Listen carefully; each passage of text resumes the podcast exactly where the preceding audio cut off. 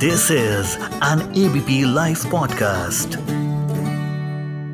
का इंतज़ार तो 11 मुल्कों बॉलीवुड किस से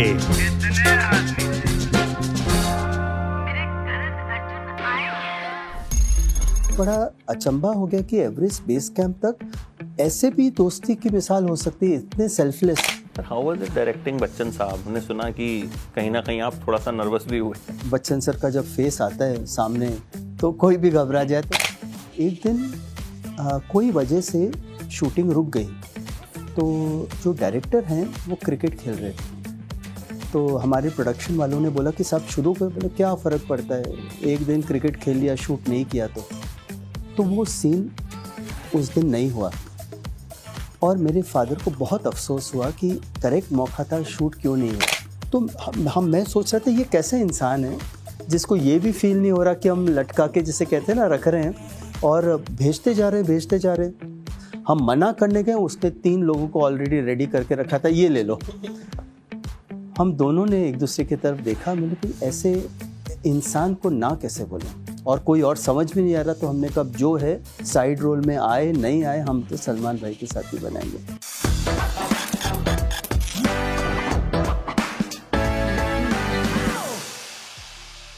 सर पहली फ़िल्म मैंने जो सिनेमा हॉल में देखी थी हम आपके हैं कौन? एक साल के बाद मेरे घर के पास वाले सिनेमा हॉल में लगी थी। और आज जो एक फ़िल्म देखने का बड़े टाइम बाद मन कर रहा है दैट इज़ ऊंचाई वो भी आपकी film so thank you so much for joining us it's an honour thank you I am कि आपसे बातचीत करने का मौका मिला। सो फ़र्स्ट ऑफ़ ऑल तो सर मतलब ऐसा क्या डाला है आपने इस फ़िल्म में जिसका ट्रेलर देखने के बाद हर कोई तारीफ़ कर रहा है? मतलब एक ऐसी पॉजिटिविटी आ रही है एक भी कमेंट आपको नेगेटिव नहीं मिलेगा। इंस्टाग्राम यूट्यूब आप जहाँ भी देख लीजिए। क्या आपने ऐसा क्या मतलब घोल के इसमें डाल दिया है कि मतलब people are like loving it नहीं नहीं सब ये आ, बहुत ग्रेटफुल हूँ कि लोगों को पसंद आया। और इसका श्रेय मैं हमेशा, मैं मानता हूँ कि कोई भी फिल्मकार जो है, फ़िल्म निर्माता, निर्देशक, वो कहानी के ऊपर नहीं उठ पाता, कभी भी नहीं उठ पाता। आप बच्चों से भी बोलो कि क्या क्या पिक्चर है नहीं पूछे, क्या कहानी है? तो कहानी का श्रेय मैं सुनील गांधी जी को देता हूँ, जो मेरे पास एक कहानी लेके आए, चार दोस्तों की 65 प्लस 50 सालों की दोस्ती एक की मृत्यु होती है और बाकी तीन उन, उस दोस्त के लिए एवरेज बेस कैंप तक लुड़ते लड़ते, गिरते पड़ते हँसते, गाते, पहुँचते और उन्हें एहसास होता है कि मैं कितना ज़िंदा हूँ। तो जब ये कहानी मेरे पास आई तो मैं बड़ा अचंभा हो गया कि एवरेस्ट बेस कैंप तक ऐसे भी दोस्ती की मिसाल हो सकती है, इतने सेल्फलेस क्योंकि अगर मैं अपने अंदर झांकूँ तो शायद मैं सेल्फिश हूँ। शायद मैं ये नहीं करूँ, मैं सोचूं कि नहीं, पहले ज़रा पिक्चर विक्चर कंप्लीट हो जाए, फिर बाद में जाएँगे या चलो मैं किसी के किसी के किसी के और के साथ अपनी यादें भेज दूँ यू नो होता है बट ऐसी सेल्फलेस ऐसे दोस्ती हो सकती है। और तो ये ये श्रेय कहानी को जाता है और जहाँ तक मेरा कंट्रीब्यूशन रहा है कि हमने उसको जितने सिंसियरली हो सके, ये कहानी को कहा है और एंटरटेनिंग कहा है। मेरा हमेशा ये आ, मानना रहा है कि हमें होप दिखाना है। तो इस फ़िल्म में हम मैंने कोशिश की है कि आप देखें कलर्स हैं ब्राइटनेस है हैप्पीनेस है कॉमेडी है गाने हैं और बस ये है कि ज़िंदगी को हाँ कर दे सोच को जमा कर दे। अच्छा आजकल तो एकदम नई जनरेशन के लिए बहुत सारी फ़िल्में बनती हैं ओ आ गया। ऐसे में आप बुज़ुर्गों की कहानी आपने दिखाई तो ये कहीं ना कहीं कैसे सोचा या लगा दी कि एक रिस्क है? पूरी रिस्क के साथ क्योंकि आ, जितनी भी मैंने बनाई है वो सब रिस्की सब्जेक्ट्स ही हैं। अगर आप स्क्रीन प्ले के पैरामीटर्स पे भी देखो तो कोई स्ट्रक्चरल बहुत करेक्ट होते नहीं हैं। बट मैं मानता हूँ कि कहानी आज जो ऑडियंस है उन्हें नई कहानी चाहिए। अगर मैं 20 साल पहले अगर सोचूं कि ये कहानी बनाता तो सबसे पहले उस समय 20 साल पहले पूछा जाता इसमें लव स्टोरी क्या है? क्योंकि लव स्टोरी के बिना कोई पिक्चर बनती नहीं थी। पर आज ऑडियंस ने हमें आज़ाद कर दिया है कि हर एक हर किस्म की फ़िल्म वो देखना चाहते बशर्ते उसको जस्टिस किया हो। तो आ, और if you ask me OTT पे आज सब किस्म की ऑडियंसेस हैं। अब अगर आप मुझे पूछे तो मेरे father in law mother in law भी ओटीटी पे हैं। तो वो भी ऑडियंस है तो उनके लिए भी कुछ होना चाहिए। एंड uh, अगर आप गौर से जब यह फ़िल्म देखें तो ये पता चलेगा कि ये uh, भले ही एल्डरली है बट ये रिप्रेजेंट हर एज ग्रुप को करते हैं। क्योंकि अगर इस एज ग्रुप के लिए एवरेस्ट बेस कैंप चलना चल चढ़ना एक बहुत कठिन चीज़ है तो आज एक युवा के लिए अपना घर शिफ्ट करना शादी करूँ या नहीं करूँ जॉब बदलूं या नहीं बदलूं तो सब अपनी अपनी ऊंचाई की तरफ़ जा रहे हैं। तो मुझे लगता है लगता है ये universal film sir how was it directing Bachchan साहब? हमने सुना कि कहीं ना कहीं आप थोड़ा सा नर्वस भी हुए। हाँ, मतलब नॉर्मल इंसान हूँ मैं और जैसे किसी कोई बच्चे को अपने टीचर से मिलने का पहला मौका हो वो या कोई टीनेजर को प्रिंसिपल। तो बच्चन सर, इस बच्चन सर तो कोविड का टाइम था तो मैंने जब ये कहानी बनाई तो मैंने स्क्रिप्ट भेजी, सिनॉप्सिस भेजी तो फिर उन्होंने कहा, सूरज, एक आधे घंटे के लिए बात करते हैं तो मुझे जूम जूम कॉल था। तो like any nervous director any director Bachchan sir का जब फेस आता है सामने तो कोई भी घबरा जाए तो मतलब घबराहट से ज़्यादा रिस्पेक्ट थी। आ, ये एक आ, इच्छा थी कि उन्हें पसंद आए। तो आ, जब मैंने उन्हें सुनाया तो मुस्कुराए और कहा कि मुझे सूरज वो एक डायलॉग बहुत पसंद है आपका जिसमें आप कहना चाह रहे हो कि आप हमारे हम सब के अंदर हमारा वो एवरेस्ट है जिसके बेसिस पे आप जीवन की हर ऊंचाई को पार कर सकते हैं। फिर मुस्कुराए और कहा कि अच्छा कौन कौन काम करेंगे हमारे साथ? तो जब बच्चन सर का वो मुस्कुराहट अभी भी मुझे याद है और बहुत खूबसूरत सफ़र रहा उनके साथ। मतलब एट द एज ऑफ़ 79 इस फ़िल्म में कहाँ कहाँ चढ़े हैं वो? कोविड में कहाँ कहाँ चढ़े मतलब एक मिसाल ही हैं वो and I am very fortunate काम करने का मौका मिला। और सबसे अचंभे की बात है कि कितना वो एक राइटर को रिस्पेक्ट करते हैं। मतलब कितनी बार मैं वैनिटी मैन में गया हूँ और उन्होंने मुझसे पूछा है कि एज अ राइटर क्या कहना चाह रहे हो सूरज? अब कई बार हम लिख देते हैं। सबकॉन्शियसली बोले, नहीं एज अ राइटर तुम ये कहना चाह रहे हो, इस वर्ड के पीछे तुम्हारी भावना क्या है? तो इतना रिस्पेक्ट एक राइटर को, कोई सीखे तो फिर बच्चन सर सर सारे सीनियर आर्टिस्ट हैं और पहाड़ों में शूट करना ट्रैक पे शूट करना, ये कितना डिफ़िकल्ट रहा? क्योंकि जैसा आपने कहा 79 इयर्स की एज में कहाँ कहाँ चढ़े कोविड में। क्योंकि हमने देखा है, वो पब्लिक अपीयरेंसेस भी उनके अब हैं नहीं मतलब भी वो बहुत ध्यान रखते हैं और रखना भी चाहिए। सो so, उस लिहाज से ये कितनी डिफ़िकल्ट फ़िल्म रही? शूट के लिहाज। क्योंकि आपकी मोस्टली फ़िल्में जो होती हैं बड़ी फील गुड वाली फ़िल्में होती हैं। बट ये आई थिंक आप मानेंगे सबसे डिफ़िकल्ट था इसको शूट करना। और more than anything else personally क्योंकि जैसे आपने कहा मैं आउटडोर डायरेक्टर बिल्कुल नहीं हूँ। पहली पिक्चर से सेट सेट सेट कभी जाता हूँ तो कभी पंद्रह दिन के लिए चला गया। वो भी किसी फाइव स्टार के गार्डन में थोड़ा सा शूट करके कभी महल में अच्छी जगह ला करके। और इस फ़िल्म में मैं 400 लोगों को we took them to Nepal and to those heights and responsibility मेरी थी क्योंकि ये एज ग्रुप को लेके जाना और वो जहाँ ऑक्सीजन कम होता है। तो सबसे पहले मैंने अपने राइटर को भेजा ताकि एग्जैक्ट देख के आओ हेडेक कितना होता है नौशिया कितना अगर होता है उसको क्या अ, कैसे फिर अ, मैं गया पूरा। मैं मेरे टेक्नीशियंस हम लोग गए तेरह हज़ार तक एक एक स्टेप लेके गए। फिर जब सब को लेके मैं गया तो सब डॉक्टर्स मेरे साथ थे ऑक्सीजन मेरे साथ था और हम धीरे धीरे बेबी स्टेप करते करते गए but credit to all of them एक ट्रस्ट रहा और हम लेके गए एंड गॉड फॉरबिड किसी को कुछ नहीं हुआ और बट मुझे, मैं मानता हूँ कि एक धुन होती है। जैसे आपने बच्चन सर को की बात की कि आज वो अपने आप को नहीं सामने लाते, बिल्कुल सही है। बट अगर किरदार में जब वो घुसते तो फिर सब भूल जाते, क्योंकि उस समय वो अमित श्रीवास्तव है जो निकल पड़े हैं। सर ये बताइए कि अ, मैंने नीना जी का भी इंटरव्यू किया बमन सर का अनुपम सर का। एक जो ऊंचाई को लेकर उनमें एक वो मतलब एक वो कि हाँ राजश्री की फ़िल्म है सूरज बढ़ जाते हैं उन्हीं का मैजिक है। क्या है ऐसा राजश्री में जो लोग एकदम दीवाने हो जाते हैं एकदम मैं कहूँ कि हम लोग भी जब यहाँ आए तो एक माहौल अलग ही है? कि मतलब बड़ा प्यारा सा माहौल होता है बहुत एकदम रिस्पेक्टेबल माहौल होता है तो ऐसा क्या आपने क्या वैल्यूज़ डाले हैं राजश्री प्रोडक्शंस में जो कि हम जब देखते हैं तो we think it on a ऊंचाई वाला लेवल नहीं थैंक यू मेरा इसमें कंट्रीब्यूशन बहुत कम है ये मेरे बड़ों का आशीर्वाद है उनकी सीख है। बाकी सेवेंटी फाइव ईयर्स इस साल हम सेलिब्रेट कर रहे हैं राष्ट्रीय पिक्चर्स को और ये सिक्सटी फ़िल्म ऊंचाई। और इसका श्रेय मैं सिर्फ़ इतना देता हूँ कि अ, जो मेरे बड़े बड़ों हैं उन्होंने कभी व्यापार के रूप में इस कंपनी को नहीं लिया, हमेशा कला के रूप में लिया। और मेरे ग्रैंडफादर क्योंकि वो पौंडीचेरी, श्री अरबिंदो के भक्त थे, वो हमेशा कहते थे कि जो कुछ भी यहाँ बने, उसमें सरस्वती का वास हो, उन्होंने निभाया भी और कहीं जाकर के वो माहौल सेट पे भी आता है। और एज अ डायरेक्टर इतने साल काम करके मुझे ये लगा कि बहुत ज़रूरी है कि सेट पे एक प्यारा सा घर सा माहौल हो। क्योंकि जब तक एक एक टेक्नीशियन एक एक आर्टिस्ट कंफर्टेबल नहीं हो तो वो कला बाहर आती नहीं है। क्योंकि एक्टिंग और making film making is nothing but सीधा ऊपर से एक एक चेतना आप कहो एक लाइट आप कहो और फिर जो क्रिएशन होता है। तो आई थिंक ये एक कॉम्बिनेशन एक सेवेंटी फाइव ईयर्स हो रहे हैं सिक्सटीथ फ़िल्म है फ़िल्म का नाम भी ऊंचाई है। कहीं ना कहीं राजश्री भी एक अच्छी ऊंचाई पे पहुँचा तो मैं आपसे भी एक ज़रूर ये चीज़ ज़रूर जानना चाहूँगा। हाउ यू स्टार्टेड किस तरीके से आपने कब सोचा था कि मुझे फ़िल्में बनानी है? एक्चुअली uh, सौभाग्य है मेरा कि मैं मेरा बचपन ही वहाँ से हुआ जहाँ फ़िल्म का माहौल था।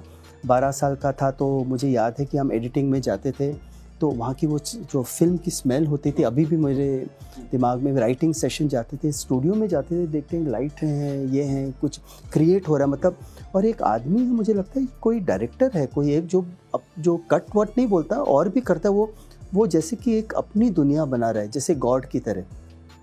बट हमारे फैमिली में कभी कोई डायरेक्टर नहीं रहा because we have been businessman तो आ, कभी मेरे मन में नहीं था कि मैं डायरेक्टर बनूँगा लेकिन एक इंसिडेंट ने चेंज किया। मेरे मुझे याद है एक हमारी फ़िल्म बन रही थी और आ, फादर ने बहुत पैशनेटली उसको प्रोड्यूस किया था। तो एक दिन आ, कोई वजह से शूटिंग रुक गई। तो जो डायरेक्टर हैं वो क्रिकेट खेल रहे थे। तो हमारे प्रोडक्शन वालों ने बोला कि साहब शुरू कर बोले, क्या फ़र्क पड़ता है? एक दिन क्रिकेट खेल लिया शूट नहीं किया तो। तो वो सीन उस दिन नहीं हुआ। और मेरे फादर को बहुत अफसोस हुआ कि करेक्ट मौका था शूट क्यों नहीं हुआ। तो मुझे लगा, हर चीज़ एक डायरेक्टर पे डिपेंड होती है। तो फिर मुझे पता चला कि अगर बनना है तो डायरेक्टर बनो, ताकि फ़िल्म वो बने जो मेरे फादर हमेशा सपना देखते। ये एक डायरेक्टर के सिंसेरिटी के ऊपर बहुत डिपेंड होता है। वहाँ से मेरा सफ़र हुआ एज ए डायरेक्टर फिर जब आ, मुझे मौका मिला भट्ट साहब के साथ असिस्ट करने का सारांश पहला वो दिन से फिर एक अलग परिवर्तन। उस दिन मुझे पता चला कि ये जो आदमी जो गॉड बनता है सेट पे उसके हाथ में कितना बड़ा पावर है कि वो क्या इंस्पायर करते हुए सबसे सबका बेस्ट ले सकता है।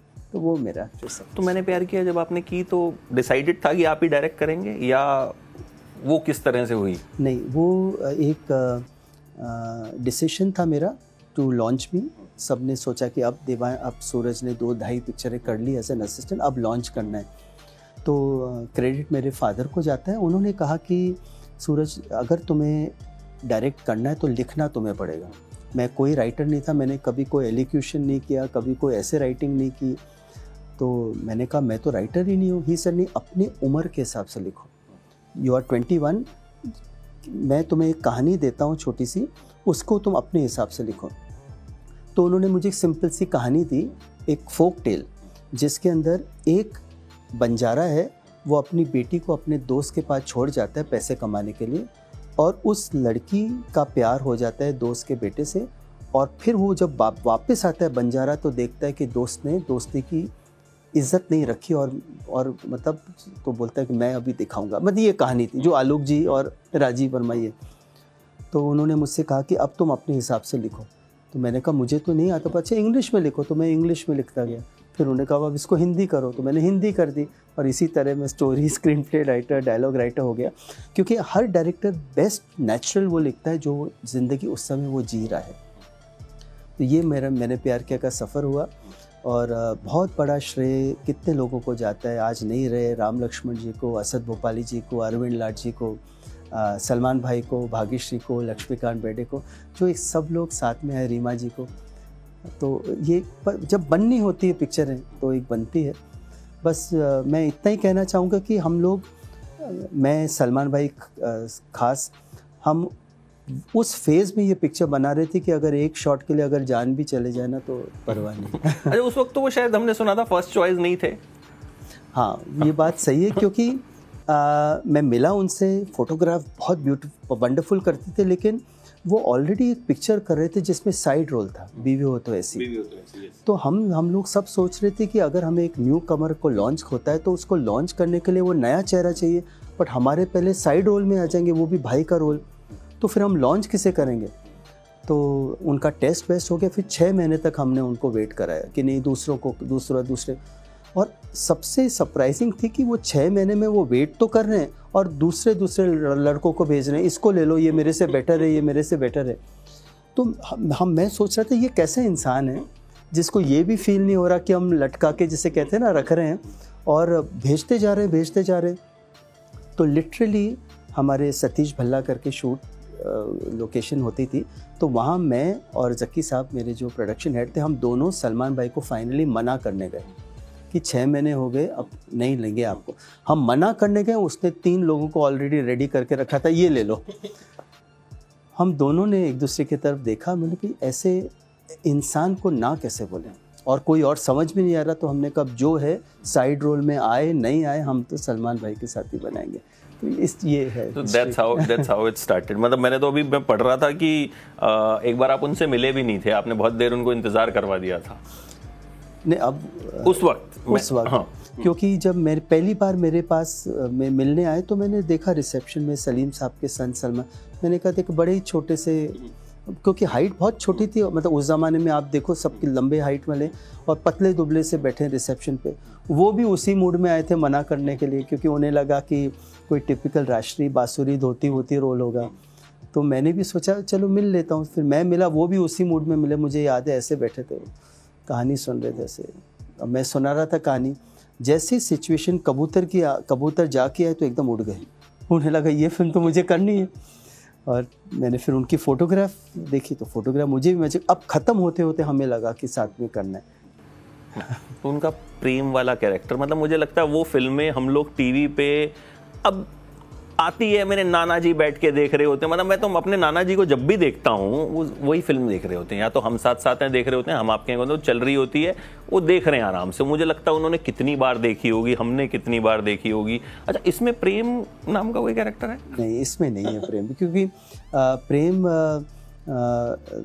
जो कैरेक्टर है एक्चुअली देखा जाए, प्रेम रिप्रेजेंट करता है एक ऐसी एनर्जी को जो जो फैमिली को बिलोंग कर, करता है जो शरारती है जो जो सबको साथ में लेके चलता है तो प्रेम कैरेक्टर नहीं लेकिन वो एनर्जी है इस फ़िल्म में। अगर आप देखें तो इन सब का प्रेम अपने दोस्त के प्रति इन सब का प्रेम उस एवरेस्ट की चोटी के प्रति और इस इस अब एक एक इंसानियत के प्रति तो आई थिंक वो प्रेम कहीं ना कहीं हर एक किरदार में है।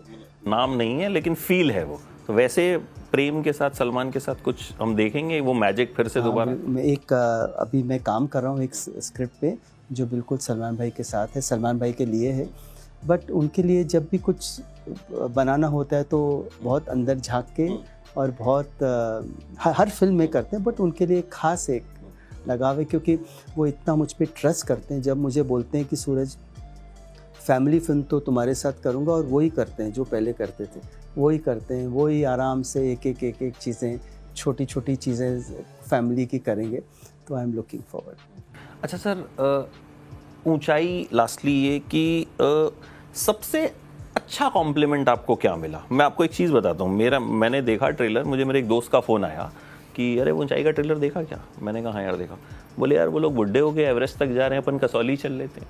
So so this is the kind of feedback I got कि मतलब एक दोस्ती यारी वाला तो आपको सबसे अच्छा कॉम्प्लीमेंट अब तक ट्रेलर पर क्या मिला और किससे मिला? ये अ, मैं कभी नहीं भूल सकता ट्रेलर लॉन्च था तो अ, उस उसमें एक जर्नलिस्ट मेरे पास आए और मुझे बोले कि सूरज जी ये फ़िल्म मैं अपनी माँ को दिखाऊँगा और माँ ना इस इस बार थिएटर में ना चोटी बना के जाएगी।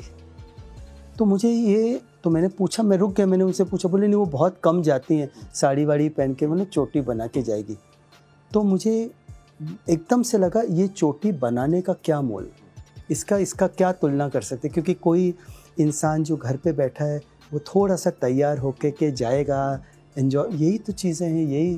तो मुझे लगता है मेरे को आज तक अगर बेस्ट कॉम्प्लीमेंट ऊंचाई के लिए मिला है तो उस जनरेशन की, उस महिला का। उम्मीद करते हैं फ़िल्म भी जो है ऊंचाई की चोटी तक पहुँचे और इसी तरह से आप हमें अच्छा सिनेमा देते रहें। और thank you so much sir it was lovely talking to you and it's a pleasure क्योंकि आपकी फ़िल्में हमने बचपन से इतनी देखी हैं मुझे लगता है सबसे ज़्यादा हर किसी ने राष्ट्रीय की फ़िल्में देखी होंगी। मल्टीपल टाइम्स तो होप ऊंचाई भी ऐसी हो जिसे हम बार बार बार बार सालों तक देखते रहें। थैंक यू सो मच मुझे यही है कि आ, ऊंचाई ज़रूर देखें और आ, जो बच्चे हैं वो हंड्रेड परसेंट अपने एल्डर्स को लेके जाएँ और जो एल्डर्स हैं वो थोड़ा प्रेरित करें कि बच्चे भी आए क्योंकि पचास साल की दोस्त, पचास सालों की दो दोस्ती होती है, वो एक पता चलेगा रियल दोस्ती क्या है, वह जैसे ये जो किरदार है इनको शायद फ़ोन भी ठीक से चलाना नहीं आता। तो जो छोटी छोटी चीज़ें हैं विदाउट मैसेजिंग विदाउट उसका जो एक मज़ा है वो दे विल कम मुझे लगता है उसकी ज़रूरत भी है। सोशल मीडिया पे हम बहुत ज़्यादा हो गए। एक डिटॉक्स देगी आपको ये फ़िल्म कहीं ना कहीं। तो ज़रूर देखना है। ऊंचाई को और प्रेम भी है इसमें। ग्यारह नवंबर। ग्यारह नवंबर। Thank you so much sir thank you